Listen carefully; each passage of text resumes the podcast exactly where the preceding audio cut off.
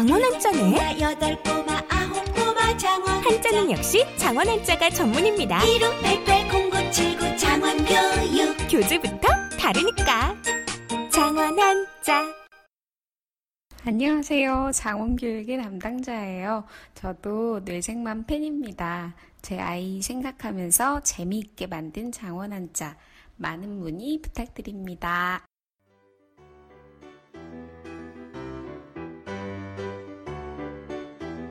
네, 안녕하세요. 내생맘 클리닉 16번째 방송입니다. 매번 그렇듯이 저희 멤버들 소개로 방송 시작해 보도록 할게요. 네, 안녕하세요. 28개월 딸 유리, 아빠인 정신건강의학과 전문의 허규영입니다. 안녕하세요. 34개월 인우, 14개월 준우 아빠인 김지용입니다. 네, 안녕하세요. 300여 개월 소아정신과 전문의 손인정입니다. 예, 그리고 저는 22개월 은호 아빠 오동훈입니다. 네, 그 날이 정말 추워졌죠. 이제 아침 저녁으로는 영하로 떨어지더라고요. 맞아요. 예, 그리고 또 얼마 전에는 눈도 왔다 하더라고요. 저는 보지는 못했지만. 아, 그래요? 어디에? 어. 저 사는 곳에. 아, 진짜요? 네, 허경 선생님 선물이- 마음 속에 내린 거 아닌가요? 제 마음속. 너무 아름답다. 요즘 많이 힘들다고 하시던데. 얼어버릴 것 같네요. 어쨌든 이제 어, 집에서만 아이 보는 건 사실 다들 쉽지 않잖아요. 아, 예, 그렇죠. 그래서 음, 이제 나가야죠. 예, 아이도 밖에 나가는 거 좋아하니까 뭐 강아지 보러 가자, 뭐 아니면 또 놀이터 가자 하면서 밖으로 자꾸 나가자고 하는데 사실 이제 너무 추워서 좀 못 하게 되니까 아 이제 음. 집에서 어떻게 하나 좀 걱정이네요. 아, 그쵸. 그러니까요. 저는 이렇게 녹음하는 날은 보통 하루 종일 많이 시간 뺏기니까 이제 와이프하고 애들 다 같이 녹음실 가까이 있는 처가댁에 와서 음. 맡겨놓고 저 혼자 나오는 경우가 있거든요. 그래서 오늘 이제 아침에 그 처가댁에 갔더니 첫째가 아, 또 놀이터 나가서 축구하자 막 이러더라고요. 그러길래 이렇게 자연스럽게 옆에 계신 장인어른한테 토스하고 나왔는데 고생이 많으십니다. 네. 하여튼 뭐 그래서 요즘에 그런 말하면 아 밖에 진짜 추워서 안 돼 막 이러면은 아응 뭐 패딩 입고 목도리 하면 돼 이렇게 얘기를 해버리니까 음. 어좀 이렇게 좀 논리로도 이길 수가 없고 이제 힘들어지고 있어요. 그래서 집에서 힘을 뺄 수 있는 방법들을 새로 좀 찾아봐야 되겠다 이런 생각이 들더라고. 요 네, 근데 뭐 사실 집에서 보내는 것도 보통 일이 아니긴 하잖아요. 음. 제가 아까 오전에 그 보냈던 사진 다 보셨죠? 네, 제가 오늘 혼자서 아기를 어. 오전에 봤는데 아 녹음 앞두고 방송 준비를 해야 되는데 그렇다고 애가 놀아달라는 걸 좀 모른 척하기도 좀 그렇고 그래가지고 좀 굉장히 곤란했습니다. 그 어지러진 거 제가 하나도 안 치우고 이거 사진 잘 보니까 몰랐는데 애도 사진 속에 있었네요. 아, 아, 기가 아, 못 봤어? 아, 난 장난감만 있는 줄 알았어 사진 속에. 아, 아니에요? 장난감이 너무 많아서. 그리고 막 보면은 찬장이랑 막 이런 데 다 열려져 있어요. 예 그게 중간 단계거든요. 그래가지고 제가 그 와이프 오기 전까지 하나도 정리를 못 해가지고 집이 진짜 장난이 아니었는데 와이프 오고 나서 애기 못 듣게 아 진짜 생지옥이다 이렇게 얘기를 했는데 애가 그걸 들은 거예요. 그래서 진짜 밝은 목소리로 생지옥 생지옥 막 이러면서 장난감 사이를 걸어 다니는데 진짜 귀엽다. 아주 상상되네요. 귀엽긴 했어요. 근데 뭐 여러 가지 감정이 들더라고요. 되게 뭐 마음이 미묘하고. 예, 말 조심해야겠다 싶기도 하고 동훈이 아마 자기 힘든 거 더 어필하려고 청소 더안 해놨을 텐데. 아, 뭐 좀 그런 부분이 있었어요. 아무튼 또 저희 애는 이 음악을 틀고 춤추는 걸 좋아하는데 한 번 춤판이 시작이 되면은 저랑 와이프도 꼭 참여를 해야 돼요 거기에. 근데 이제 다 알다시피 뭐 날씨가 많이 추워져서 관절이 좀 시큰거리고 그러잖아요. 맞아요, 맞아요. 좀 힘든 부분이 있지만 그래도 이전보다 아이가 대화가 좀 통해서 같이 노는 게 좀 즐겁게 느껴질 때가 많이 있습니다. 네. 사랑합니다. 음, 인정이 날씨 추워지는데 좀 어떻게 지내는지. 그러게요. 날씨가 추워지니까 관절은 괜찮고 어, 관절은 아직은 괜찮은데 이제 마음이 같이 추워지는 마음이 그런 것 같고요. 아 그래서 요새는 또 이제 연말 얼마 남지 않아 가지고 음. 이렇게 모임도 송별회 하게 되고 해서 네 저희 뇌생만 클리닉 송별회도 기대가 됩니다. 아, 많이 송별에 보내버리려고요. 송년회 정신 바짝 네. 차리고 있어야지. 그러니까요. 송별회 송년회 하는 그날 기대해 보도록 하고요. 자, 이제 본격적으로 방송을 좀 시작해 보도록 하겠습니다. 오늘 16화 방송은 이전 방송에서 미리 말씀드렸던 것처럼 아침마다 꾸물거리는 우리 아이라는 주제로 진행해 보기로 했었죠. 어떻게 좀 사연들이 들어왔나요? 아, 저는 개인적으로 아주 공감되는 주제라 많은 분들께서 사연을 보내주시지 않을까 예상했었는데 역시 사람의 일이란 게 그 예상대로 되지 않더라고요. 네, 정말 다행히 청취자 한 분께서 사연을 보내주셨어요. 진심으로 감사드린다는 말씀을 드리고 싶네요. 감사합니다. 어, 진짜 감사합니다. 네. 네네, 아, 정말 다행이었죠. 이 사연이 아니었으면 김지훈 선생님께서 직접 사연을 적어 보내시려고 준비하셨던 걸로 알고 있는데. 예, 그럼 잡담은 이 정도 하고 손정 선생님께 저희 사연 소개 좀 부탁드릴게요. 네. 안녕하세요. 저는 4살, 2살 두 남자아이의 엄마입니다. 언젠가 사연을 꼭 써서 올려야지 하면서도 막연히 어떤 고민을 써야 할지 몰라서 미루기만 했었는데요. 이렇게 주제를 정해주시니 사연 쓰는 게 훨씬 쉬워졌어요. 정말 이 주제는 우리 아이 주제구나 라며 회사에서 듣다가 바로 사연을 적어 올립니다. 제가 워킹맘이다 보니 둘째는 할머니가 맡아주시고 첫째만 챙겨서 어린이집 버스에 태워 등원시키는데요. 사실 첫째, 둘째 모두 6개월이 채 되기도 전에 회사에 제가 출근을 했다 보니까 모든 육아 담당은 시어머니께서 맡아주셨어요. 시어머니께서 육아 서적도 많이 보시고 아이들을 정말 많이 예뻐해 주셔서 전혀 걱정은 없었지만 요즘 들어 조금씩 걱정이 생기기 시작했어요. 요즘 엄마들 사이에서 다 하는 수면 교육이라던가 식사 습관 잡는 거라던가 생활 습관에 대한 교육은 크면 알아서 다 하게 된다 생각하셔서 잘 때도 안아서 재우시고 밥도 아직까지 떠먹여 주세요. 몇 번 말씀은 드렸지만 둘째가 태어나고부터는 힘들어 하셔서 더 이상 말씀도 못 드리겠더라고요. 서두가 길었는데요. 어쨌든 워낙 1부터 10까지 챙김을 받아서 그런지 몰라도 아침에 일어나면 큰아이가 옷 입는 것부터 양치, 세수, 밥 먹는 것까지 어느 것 하나도 스스로 하려고 하질 않아요. 이제 말이 통하기 때문에 몇 번을 왜 혼자 하려 하지 않아? 혼자 하면 안 될까? 엄마 다른 일 하는 동안 한번 스스로 먹어볼래? 옷을 한번 스스로 입어볼래? 입이 닳도록 얘기는 하는데 꿈쩍도 하지 않아요. 화를 내거나 뭐라 잘못 말해서 기분이 상할 때면 더 꾸물거리고 우느라고 버스를 놓치기도 하고요. 그런 날은 저도 하루 종일 기분이 좋지 않아요. 어떤 사람은 크면 어차피 먹여주려고 해도 안 먹는다는 말을 듣고 잠깐 위로를 받았던 적이 있었는데 혹시 이런 습관들이 성인이 되어서 자립심을 갖는데 해가 되거나 아이 스스로 혼자 무언가를 하려고 할 때 두려움을 갖게 되거나 하는 안 좋은 상황이 초래될지 걱정이 됩니다. 사실 과잉 보호를 받고 자라 사회생활에 굉장히 많은 불편감을 갖게 되는 사례를 주변에서 많이 봤기 때문에 신경이 안 쓰일 수가 없더라고요. 명쾌한 답변 부탁드립니다. 네, 사연 잘 들어봤습니다. 옷 입기, 밥 먹기, 양치. 어느 것도 좀 스스로의 힘으로 하기 싫어하는 아이 때문에 고민이라는 분의 사연인데요. 다들 좀 어떻게 들으셨나요? 네, 사연 초반에 저희가 어, 13-2화 주제였던가요, 그죠? 예, 아이를 키워주시는 부모님과의 양육 방식 차이에 대한 이야기도 이제 많이 하셨잖아요. 맞아요.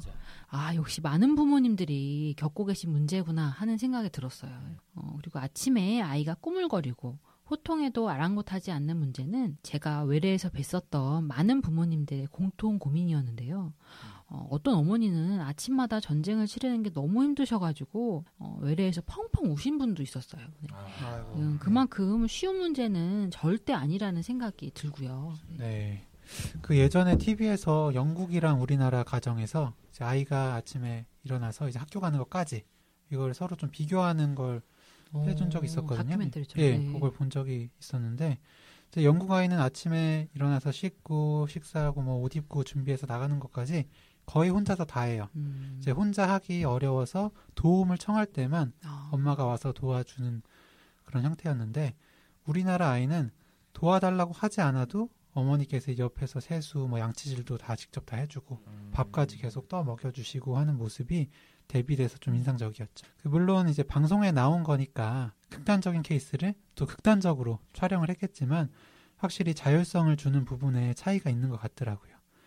거기서도 이제 하나하나 다 해주다 보니까 혼자서는 아무것도 못하기도 하고 또 실제로 안 하기도 하고 해서 어머니가 해주시면서도 많이 답답해 하셨거든요. 예, 사연 들으면서 그 생각이 났습니다. 음, 이제는 프랑스 아이에 이어서 영국, 영국 아이. 아이들까지 계시네요 점점. 생각해 보면 육아 서적까지 찾아보시는 할머니는 정말 잘 없을 것 같은데.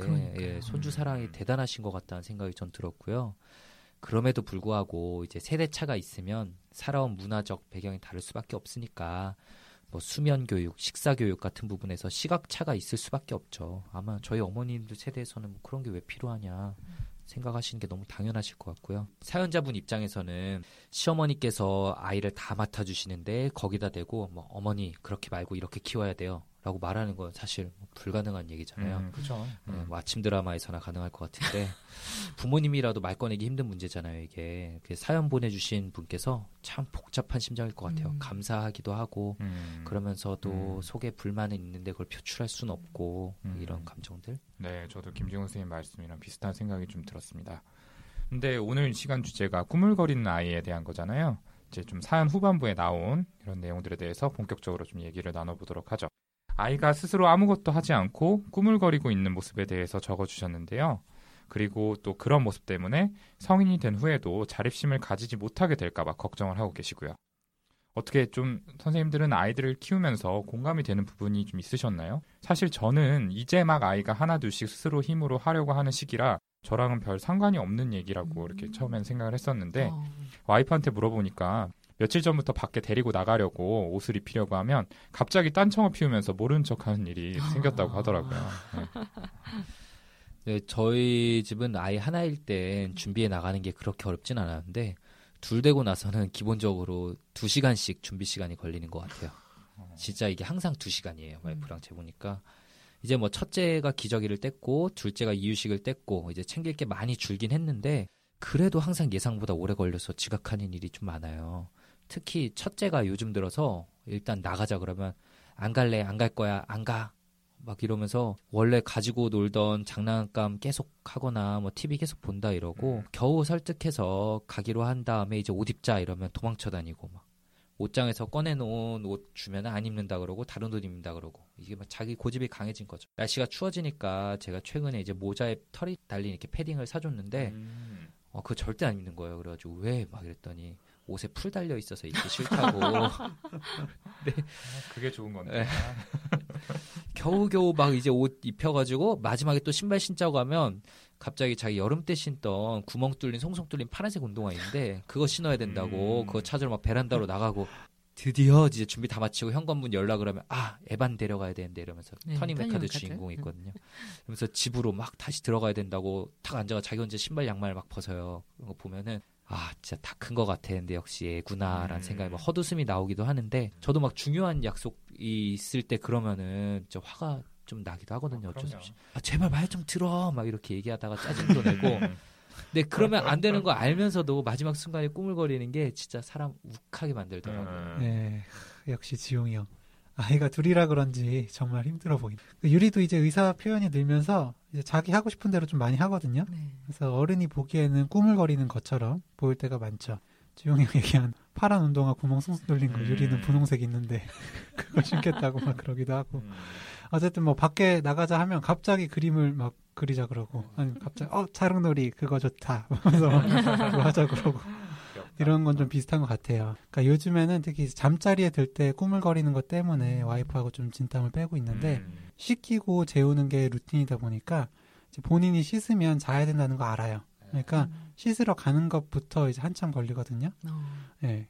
앉아, 안 잘 거야, 안 졸려, 막 이러면서 계속 그러는데. 그리고 씻고 나와서 옷 입히려고 하면, 안 잘 거야, 또 안 졸려 하면서 계속 도망 다녀요. 음. 아무것도 안 입고 막 뛰어다니다가 오줌도 한 번씩 싸는데, 어이없어서 맙니다. 똥이 아니라 다행이겠죠? 네, 사연 보내주신 분 얘기도 그렇고, 지금 이제 멤버분들 한 이야기들을 진료실에서 정말 자주 듣는 예, 내용은 조금 조금씩 다르더라도, 예, 얘기 드린 것 같고요. 어, 린 아이들은 지금 얘기하신 것처럼 외출 시에 꾸물거리는 모습, 조금 큰 학교 다니는 아이들은 정해진 시간까지 숙제하기로 해놓고 전혀 안 하는 거, 예, 이런 문제들 때문에 부모님들이 욱해서 화를 내게 되고, 또 자책하게 되고, 우리 아이들이 이런 모습에 문제가 있는 건 아닐까. 앞으로도 계속 이렇게 자라나서 어른이 돼서도 이런 모습을 계속 보이게 되면 어쩌지 하는 걱정도 많이 하시죠. 음. 근데 여기 계신 멤버분들은 어렸을 때 어떻게 행동했던 것 같아요? 꾸물거리지 않고 부모님 시키는 대로 다 했었는지. 네, 저는 근데 밥을 워낙 천천히 먹어가지고요. 예, 100번을 씹네 하는 말씀을 들었던 게 기억이 나네요. 음. 근데 진짜 그 정도로 너무 천천히 씹으면서, 예, 근데 이제는요, 어, 극단적이긴 하지만 요새는 너무 빨리 먹어서 다 살로 가는 것 같다는 생각을 했었어요. 네. 멤버분들은 어떠세요? 아, 그 100번을 씹네 진짜 웃기네요. 그 저는 학교 가려고 양말 신으면서 TV를 보는데 그러다 보니까 양말 한 짝 신는데 10분씩 걸리고 그랬어요. 그래서 지각도 많이 했었는데 부모님이 이렇게 보시고는 양말 하루 종일 신고 있지 하는 말씀 많이 하셨거든요. 그러니까 저는 이제 ADHD 아닐까 걱정했을 만큼 한 곳에 집중을 못하고 계속 집중이 음. 바뀌다 보니까 아마 그랬던 것 같아요. 허경 쌤 뭐 요즘도 게임 하는 거 보면 ADHD 아닌가 저도 그런 생각을 하긴 하는데 솔직히 저 같은 경우는 유치원 다니기 전까지의 기억은 좀 잘 안 나서 많이 나지 않아서 단편적인 이렇게 사건 사고들만 기억이 나는데 부모님 말로는 뭐 얌전하고 말 잘 들었다고는 하는데 제가 생각나는 게 아주 어릴 때 이렇게 형처럼 계단에서 점프하다가 따라하다가 머리 부딪혀서 병원에 갔던 기억이 나거든요. 꼭 그래서 얌전했을 것만 같진 않고 그때 머리를 부딪혀서 그 전 기억들이 잘 안 나는 건가 뭐 이런 생각도 나는데 잘 모르겠네요 저는. 네. 뭐 저도 아주 어린 시절은 모르겠고요. 이 초등학교 들어가고 난 후에는 꾸물거린다고 혼이 많이 났던 것 같아요. 뭐 10분 더 자겠다고 버티다가 이미 늦었는데 또 마음에 드는 옷 골라야 된다고 한참 또 서성거리고 그러다가 이제 집을 나서려고 했는데 준비물 안 챙긴 거 생각나가지고 다시 가방 열고 이제 이런 과정들이 있었는데 저희 엄마도 워킹맘이셔가지고 이제 본인도 학교 출근을 저희 엄마 학교 선생님이시거든요. 네, 학교 출근을 하셔야 되는데 이제 계속 애가 그러고 있으니까 막 혈압이 막 여러 차례 오르셨을 것 같아요. 그때부터 패션에 관심이 예, 페피. 나도 그 얘기 하고 싶었는데. 네, 저도 지금. 말하고 나서 아차했어요. 진짜 아 왜 내가 이 얘기를 했지? 오늘도 목도리 색깔 봤어요? 아, 아까 사실 못 봤는데. 어, 네. 어. 장난 아니야. 아, 정말. 평범한 검은색 목도리인데요. 뭐. 생명이에요? 네, 어, 이렇게 지금 얘기하신 것들처럼 애들이 부모님 시키는 대로만 하지 않고 반대로 하거나 아무것도 하지 않고 꾸물거리는 건 사실 아주 당연한 일이잖아요. 네, 아이들은 재밌는 것 위주로 행동을 하기 때문인데요. 보고 있던 뽀로로를 계속 보겠다고 집에서 안 나가겠다고 하는 거나 여기 멤버분들이 아이들이 집에서 나가려는 순간 장난감 갑자기 생각나서 가지러 집에 다시 들어가는 행동 이런 것들이 모두 그게 더 재밌으니까 그렇게 하는 것일 뿐이라는 거. 예. 부모님을 골탕 먹이려거나 힘들게 하려고 일부러 그러는 게 아니라는 게 사실 팩트인 것 같고요. 근데 아이들은 몇 시까지 준비하고 나가지 않으면 어떤 일들이 벌어지고 다른 사람이나 부모님이 불편한 상황이 벌어질 수도 있다라는 생각을 하지 못하는 거죠. 음, 그러면 이 사연 속 아이가 옷 입는 거나 혼자서 밥 먹는 거 이런 것들을 전혀 하지 않고 꾸물거리는 것도 그런 행동들에서 재미를 느끼지 못하기 때문이라고 좀 해석을 해볼 수 있는 건가요? 네, 근데 100%그 이유 때문이다라고 이제 얘기하기는 어렵겠지만 아무래도 늘 규칙적으로 하는 어떤 루틴은 지루하고 또 귀찮은 일로 느껴질 테니까요. 재미있다면 사실 이제 누가 시키지 않아도 혼자서 알아서 하는 경우가 더 많겠죠. 네. 물론 말씀하신 이제 재미의 문제도 있겠지만 저희는 이 사연의 경우에는 좀 학습된 부분을 좀 더 생각해 봐야 되지 않을까요? 제 동생, 그러니까 유리 삼촌이죠. 유리 삼촌이 굉장히 꼼꼼하고 깔끔한 성격이에요. 유리를 되게 이뻐해서 저희 집에 와서 자주 봐주는데 얘는 이제 다칠지도 모르는 일이나 더러워질 일 자체를 안 만들려 그래요. 그러다 보니까 밥도 막 다 먹여주고 씻겨주는 것도 미리미리 다 해주고 그러거든요. 그러다 보니까 유리가 밥을 평소에는 막 혼자서 잘 먹거든요. 양손으로 막 잘 먹는데 삼촌만 오면 막 먹여달라고 계속 그래요. 그러니까 이 사연의 아이도 내가 스스로 옷 입지 않고 밥 먹지 않아도 결국엔 누군가가 챙겨준다라는 걸 아이가 그 동안의 경험으로 학습했기 때문에 그에 맞춰서 행동하고 있는 거 아닐까라고 생각을 해봤습니다. 저도 지금 규영이가 말한 부분에도 동의하고 인정이가 말한 거에도 좀 동의를 하는 게 결국에는 혼자서 옷 입는 것, 밥 먹는 것에 재미를 느낄 수 있도록 해주는 것이 기존의 학습된 행동을 교정할 수 있는 방법이라고 생각을 하거든요. 저희 첫째의 경우 어린이집에 다니던 두 살 땐 거기서 배운 대로 혼자서 밥을 잘 먹었는데 동생 생긴 후에 어린이집 안 가고 집에서 지내게 되니까 어느새 혼자서는 밥을 떠먹지 않게 되었었어요. 근데 그게 사실 변화의 원인이 아이에게 있는 게 아니라 저에게 있는 거더라고요. 둘째도 같이 이제 밥 먹여야 하는 정신없는 상황에 아이 혼자 떠먹는 걸 기다려주지 못하고 또 막 흘리면은 정신없는데 청소까지도 해야 되니까 음. 빨리빨리 먹이면서 깨끗이 먹이려고 제가 먹이다 보니까 아이가 음. 그에 맞춰서 변하게 된 거였죠. 그래서 아, 내 급한 성격이 아이의 성장을 방해하고 있구나라고 이렇게 스스로 좀 저도 인식을 하고 안 그러려고 노력을 하고 있고요. 최근에는 또 인우가 스스로 젓가락질해서 집어먹는 거에 재미를 붙이기도 해서 혼자서 먹는 비중이 늘어났어요. 그래서 사연의 부모님도 옷 입는 것, 밥 먹는 것 이런 것 등에서 아이가 혼자 하는 부분이 약간이라도 있을 때 그에 대해서 즉각적인 칭찬을 통해서 좀 재미를 느끼게 해주고 그런 식으로 행동을 교정해 나갈 수 있지 않을까요? 어, 되게 중요한 방법인 것 같아요. 예. 그래서 아까 얘기한 것처럼 아이들이 이제 재미나 쾌락 위주로 행동을 하기 때문에 재밌지 않으면 스스로 잘 하지 않는 것, 그게 아이들의 또 특성이니까 스스로 행동을 하는 건 재미있거나 아니면 재미있지 않아도 아, 이건 꼭 해야 하는 것이다라는 것을 배운 경우라고 볼 수 있겠죠. 결국 부모님이 아이가 그 행동에서 흥미를 느낄 수 있도록 도와주시거나 아이의 나이에 맞게 차근차근 가르쳐야 되는 건데 대부분은 가르치지 않고 빨리 하라고 강요만을 사실 하시기가 쉬워요. 아이가 부모를 따라서 집에 나가기가 싫고 옷을 입기 싫고 계속 뽀로로를 봐야 하는 이유가 부모님 입장에선 말이 안 되는 것처럼 느껴지죠. 근데 아이 입장에선 분명히 자신만의 어떤 이유가 또 있을 수 있거든요. 아까 이제 지용 오빠가 어, 아이가 옷에 풀 달려 있어서 예, 싫다 그랬던 것처럼요. 부모님이 빨리 준비하자라고 했을 때 아이가 과연 마음속으로 그래 얼른 준비해서 만족시켜야겠다. 우리 부모님 마음에 들어야겠다. 이렇게 생각하고 재밌는 일을 포기하고 준비에 쉽게 돌입할 수 있을까요? 그죠? 네, 그래서 아이 입장이나 상황에서는 다른 건데 통제적인 육아 태도를 가지신 부모님은 아이가 자기 말을 꼭 들어야 된다고 생각하고 아이가 조금이라도 통제에서 벗어나거나 예상 밖의 행동을 했을 때 그걸 못 견디시는 경우들이 있는 것 같아요. 당장 해야 한다는 건 사실 어른들이 만들어낸 기준인데요, 그죠? 음, 네. 맞아요. 그 방금 손희정 선생님이 통제에 대해서 좀 얘기를 했는데 이제 아이도 감정을 가진 하나의 인격체인데 너무 통제하려는 거는 문제죠. 그리고 아이의 자율성을 충분히 존중하지 않고 통제하려고만 하다 보면은 아이도 화가 나고 여기 이제 이 부모와 통제를 가지고 이제 싸운다든지 혹은 이제 통제할 수 있는 다른 걸 찾아서 하다 보니까 이제 강박 증상 같은 것도 생길 수 있거든요. 그리고 이제 수동 공격성이라는 방어 기제가 있어요.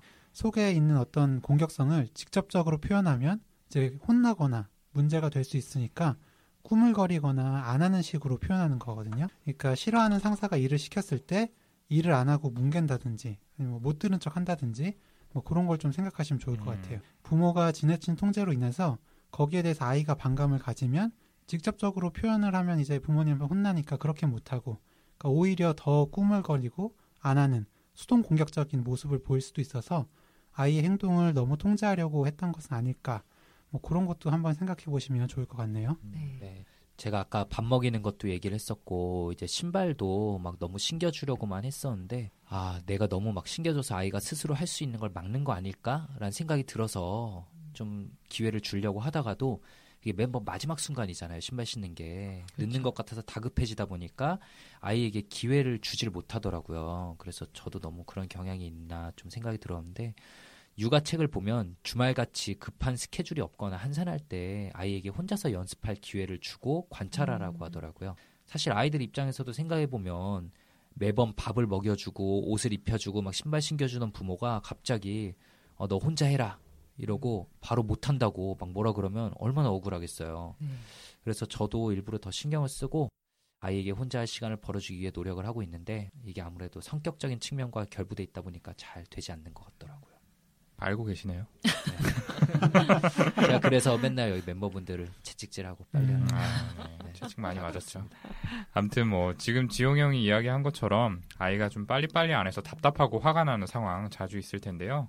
그럴 때는 부모님 스스로의 마음을 좀 살펴볼 필요가 있죠. 막상 그런 상황에 닥치게 되면 사실 어떠한 부모님이라도 기본적으로 사람인지라 아이가 미워지기까지 하는 거는 다들 조금씩은 있을 것 같아요. 그런 상황에선 결국 참다 참다가 욱하게 되게 되는데 이 사연의 경우에도 뭐 버스를 놓치는 날도 있다고 하셨잖아요. 그런 날에는 뭐 정말 참기 어려우셨을 것 같아요. 근데 부모님들이 이런 경우에 욱하게 되는 건 사실 아이들 때문만은 아닐 거거든요.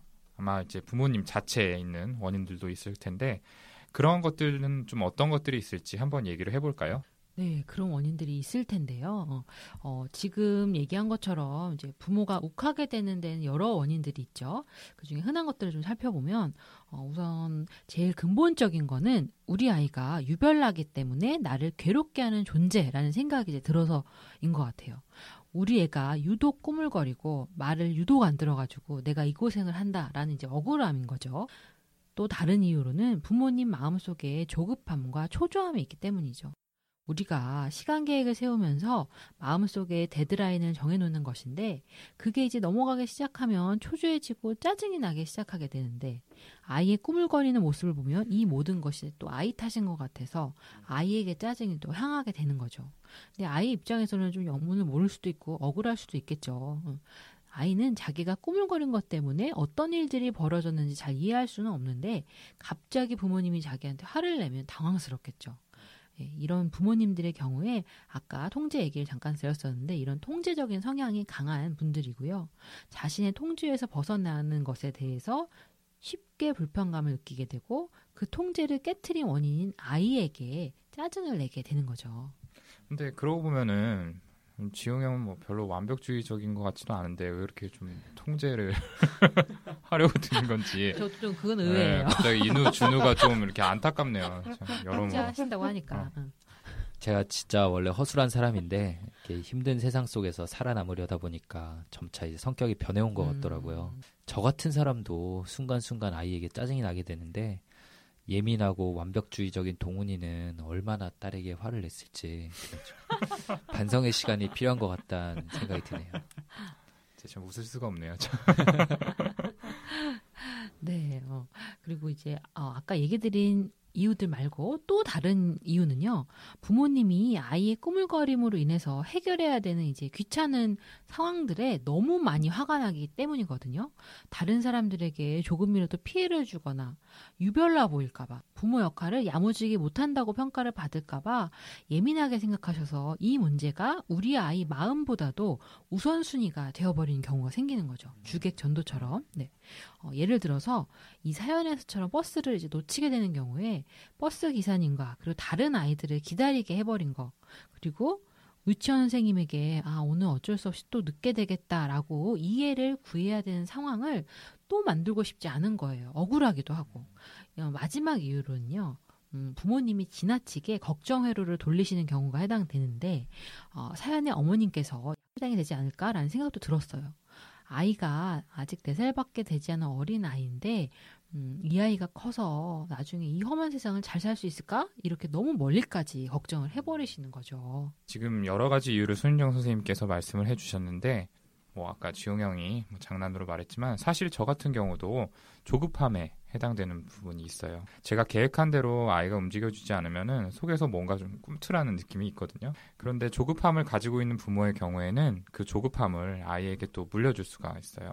어릴 때 마음 편히 크지 못하고 작은 실수에도 혼이 나거나 또 마음 졸이면서 부모 눈치를 보게 되는 경우에는 불안감이 큰 아이로 자라나게 되고 어른이 된 후에도 이렇게 조급함을 가지게 되는 부분이 있죠.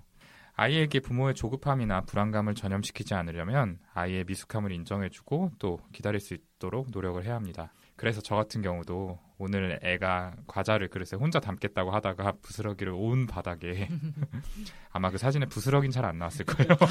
네. 네, 작은 물체들도 많이 있었는데 그 상황에서도 억지 미소를 좀 지으면서 음, 잘했어. 음, 스스로 이렇게 하다니 참 잘했구나 이렇게 잘했으니까 내일도 또 해야지. 강화되고. 예, 칭찬을 해줬습니다. 아무튼 뭐 저도 계속 좀 노력이 필요할 것 같고요. 그러면 결국엔 아이를 어떻게 교육시켜 나가야 되는지 이제 뭐 저희 아이도 신발 신기 옷 고르기 이런 것 등등에 대해서 자기 고집이 점차 늘어나고 있고 시간도 오래 걸리고 있는데 이런 상황에서 좀 올바른 교육 방법은 어떤 게 있을지 거기에 대해서도 좀 얘기를 해봐야 될 것 같아요. 맞아요. 그게 제일 중요한 부분인데요. 어, 근데 이 구체적인 방법을 좀 말씀드리기 이전에 우선적으로 부모님들께서 마음속에 간직하셨으면 하는 두 가지 메시지가 있어요. 너무 많을까요? 두 가지 다 돼서. 네. 어, 첫 번째 메시지는요. 우리 아이가 유별난 건 절대 아니라는 거예요. 어, 씻으라고 들여보낸 욕실에서 물장난만 하고 있더라도 그건 이제 재미를 1순위로 추구하는 아이이기 때문에 흔한 일인 거지 아이가 부족해서 그런 게 아니거든요. 어, 그 이해가 마음속 깊은 곳에서부터 되어야 아이에게 욱하는 걸 줄일 수 있고 무섭지 않으면서도 더 영향력 있는 방식으로 아이에게 지시를 하실 수 있게 될 것 같아요. 그리고 두 번째 메시지는 아이는 어느 날 갑자기 변하는 게 아니라 가랑비가 옷에 스미듯이 천천히 천천히 변화하는 존재라는 거죠. 어, 왜 이렇게 빨리 변하지 않을까 아이를 탓하고 원망하는 마음을 비워내셔야 하기에 아, 이렇게 잊지 마셔야 할 중요한 두 번째 메시지로 좀 꼽아봤습니다. 아이가 아침에 꾸물거리고 씻지 않으면 좀 기다리다가 화가 나서 감정이 실린 이렇게 팍팍 이런 손길로 네, 아이를 씻기게 되고 밥도 얼른 먹으라고 떠먹여 주시면서 윽박 지르실 수가 있는데 이건 아이에게 굉장히 감정적으로 좋지 않죠. 그리고 안 하고 기다리면 어른이 대신 해줘 버리시니까 여기에 익숙해져서 스스로 딴청 피우거나 안 하게 될 수도 있고요. 씻지 않고 장난만 치고 있으면 씻겨주실 것이 아니라 어, 씻고 가면 상쾌할 텐데 이 시간이 다 지나갔네. 근데 유치원에 넣는 건 안 되는 거니까 오늘 그냥 가야 돼 하고 데리고 나오셔야 되는 거죠. 꾸물대면서 옷을 안 입고 있으면 옷 갈아입고 가야 좋은데 이제 시간이 없네. 그래도 늦으면 안 되니까 오늘은 그냥 가야 돼 하고 준비 안 된 채로 내보내시는 거예요. 실내복을 입고 갈지라도. 네, 이게 근데 좀 창피하실 거예요. 어. 근데 이게 좀 창피하시더라도 아이 스스로 아, 좀 빨리 씻고 빨리 옷 입고 가는 게 좀 더 낫겠다라는 생각이 들게 하는 게 굉장히 중요하니까요. 좀 불편한 상황을 오히려 내버려 두시는 거죠. 네. 준비가 덜 된 상황이어도 그냥 나가는 경험을 해야 한다는 말이네요. 근데 진짜 쉽지가 않은 일인 게 아까 방금 말하신 것처럼 예를 들어 뭐 전날 못 씻었었는데 아침에 정신 없다가 또 못 씻기고 그냥 나간 날에 내가 막 꾀죄죄 보이고 목에 때껴 있고 이러면 진짜 좀 많이 미안하더라고요. 음. 저나 와이프나 다 그렇고 밥도 자기가 안 먹을 때 나 그냥 먹지 마 그래 배고플 때 먹으라고 좀 내버려둬야 한다는 걸 머릿속으로는 아는데 애가 나중에 배고플까봐 붙잡아서 이렇게 먹이게 돌아다니는 걸 먹이게 되고 항상 그렇게 되는 것 같아요. 음. 부모도 좀 마음을 강하게 독하게 먹어야 아이를 올바로 교육할 수 있겠다라는 생각이 좀 드네요. 아 그리고 하나 물어보고 싶은 게 저희 집 경우는 마지막 순간에 다른 옷 입겠다, 아빠가 가져온 옷 안 입겠다 이렇게 하는 게 저희 첫째 필살기인데 그거 어떻게 하는 게 좋을까요? 네, 보통 급하니까 부모님들이 아이 옷을 일방적으로 골라서 입게 하도록 하시는데요. 근데 그게 아이 마음에 들지 않을 수 있잖아요. 그죠? 네. 두 세 살만 돼도 자기 취향이라는 것이 생길 나이니까요. 근데 이제 정말 나가야 되는 시간인데 아이가 옷 때문에 실랑이를 벌인다면 오늘 이 옷 입기 싫구나. 그럼 다음에는 미리 골라놓자. 근데 이제는 나가야 되니까 오늘 이 옷 입고 가야 돼. 하시고 이후에 아이가 불평하는 것에는 너무 일일이 대꾸하시지 않는 편이 좋아요. 네. 괜히 말꼬리 붙잡고 늘어지면서 어, 말싸움만 하게 될 수가 있잖아요. 네. 그래서 그렇게 한 번에 정리해서 간단하게 말씀해 주신 다음에는 그냥 어떻게 보면 무시하시는 거죠. 계속 이렇게 칭얼대는 거는. 네. 그러신 다음에 이제 이런 경험들이 차곡차곡 쌓이면 아이도 아, 아무리 내가 투정하고 고집부려도 소용없구나. 시간 되면 가야 되는구나. 우리 엄마는 한다면 하고 시간을 지킨다면 꼭 지키는구나. 라고 배우시게 되겠죠. 저는 나름 신경 써서 너무 열심히 일일이 대꾸를 해줬던 것 같은데 뭐 아이 마음을 신경 써준다고 음. 아 근데 그러다가 지각하게 되면 뭐 안 그러려고 해도 어쩔 수 없이 약간은 또 짜증이 나오고 막 이러는 안 좋은 결과가 결국 나왔었으니까 이제 앞으로는 방금 손희정 선생님 말한 것처럼 한번 행동을 해봐야겠네요. 좋은 조언 감사합니다. 저도 좀 명심하고요. 근데 아이들 꾸물거리는 게 저희가 지금까지 얘기한 아침 준비 시간도 문제지만 아이들이 좀 더 크면 학교 숙제나 뭐 학원 숙제 하도록 만드는 것도 아 주변에서 보면 보통 일 아니더라고요. 근데 이제 준비든 숙제든 이제 주제는 달라도 결국 아이 행동의 변화를 가져온 원리는 같다고 볼 수 있겠네요. 그렇죠. 숙제나 시험 공부 같은 부분은 아이가 나머지 공부를 하고 오게 된다든지 선생님의 부정적인 피드백으로 이어지다 보니까 더 사실은 속상하고 민감한 문제죠. 음, 네, 그렇죠. 뭐 저희 애들 같은 경우에는 아직 숙제할 시기가 오려면 사실 멀었지만 이 숙제하는 시간을 정해놓더라도 아이가 온갖 이유를 대면서 꿈을 대면 정말 부모님 입장에서는 속이 터질 것 같아요. 음, 근데 또 아이는 아이대로 뭐 재미있는 놀이 대신에 재미없는 공부를 하려니까 또 얼마나 힘들겠냐 이런 생각도 좀 들고요. 그러게요. 뭐 요즘은 저희 때랑은 완전히 다르게 뭐 초등학교 때부터 학원을 여러 개씩 다니는 아이들도 많고 근데 부모님 입장에서도 학원 보내면 그냥 끝이 아니라 숙제도 챙겨야 되잖아요. 그렇죠. 초등학생 때부터 자기 혼자 알아서 숙제를 막 척척하는 아이는 별로 없을 것 같고 이것도 집에서 참 전쟁이겠다라는 생각이 들어요. 네, 그러게요. 아이가 이제 수준에 맞는 공부를 하면서 성취감도 느끼고 배워가는 즐거움을 조금이라도 느낀다면 제일 이상적이긴 한데 그게 뭐 절대 쉬운 일은 아니겠죠. 그 저도 그랬으니까요. 제가 전에 책에서 본 내용으로는 숙제는 공부의 의미뿐 아니라 책임감을 기르는 의미도 있기 때문에 그걸 꼭 지키는 습관을 들여야 한다더라고요. 그런 의미에서 어쨌든 주어진 숙제는 꼭 해야 하는 거라는 메시지를 아이에게 주고 해야 한다고 또 얘기를 할 필요가 있겠네요. 네. 근데 이거 세장 8시까지 풀어놔 했는데 안 하고 있으면 어떻게 해야 될까요? 네, 이제 그때부터가 문제인데 우선은 첫 번째 단계는 그 시간 안에 그 분량을 우리 아이가 해낼 수 있는 것인지부터 점검하시는 음. 게 어, 중요할 것 같고요. 근데 할 수 있는 거다라는 판단이 되신다면 아이에게 숙제는 오늘 꼭 하고 자야 돼. 몇 시에 시작할래? 라고 물어보시는 것도 좋아요. 근데 아이가 터무니없는 시간을 12시 이렇게 얘기한다거나 하면 그렇게 늦게 하면 내일 일어날 때 너무 힘들어서 안 돼. 그럼 8시에 하자라고 이제 얘기를 해주셔서 어, 아이가 오더를 어떻게 받기만 한 입장이 아니라 좀 적극적으로 참여할 수 있는 여지를 음. 주시는 거죠. 제가 어렸을 때 좀 그랬던 것 같아요. 새벽 1시, 2시. 저희 이누는 요즘 뭐 맨날 3시 반이에요. 뭔지도 모르면서. 어. 아. 언제 밥 먹을래 이러면 3시 반. 유린 2시 40분. 느낌이 좋나 봐요. 그래서 되게 2시 40 디테일하네요, 시간들이. 어? 어. 와, 그렇구나.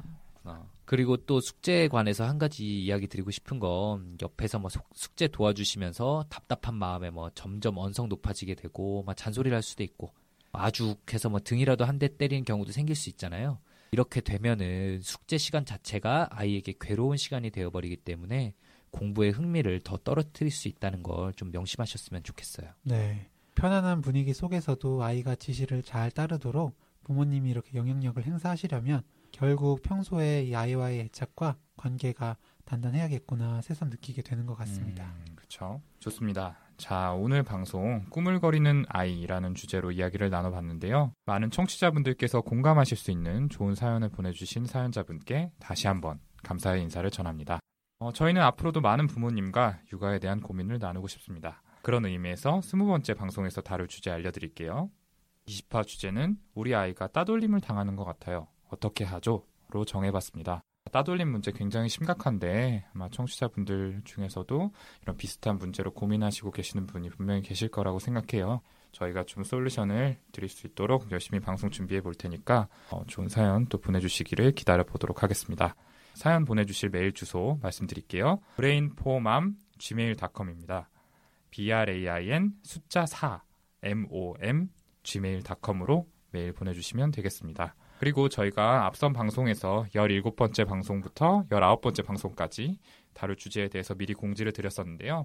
오디오 클립 페이지에서 확인을 하실 수 있으니까 많은 관심 부탁드리도록 하겠습니다. 어, 그러면 이 정도로 오늘 방송 마무리 짓고 저희는 다음 화에서 더 재미있고 유익한 컨텐츠 준비해서 다시 찾아뵙도록 하겠습니다. 감사합니다. 감사합니다.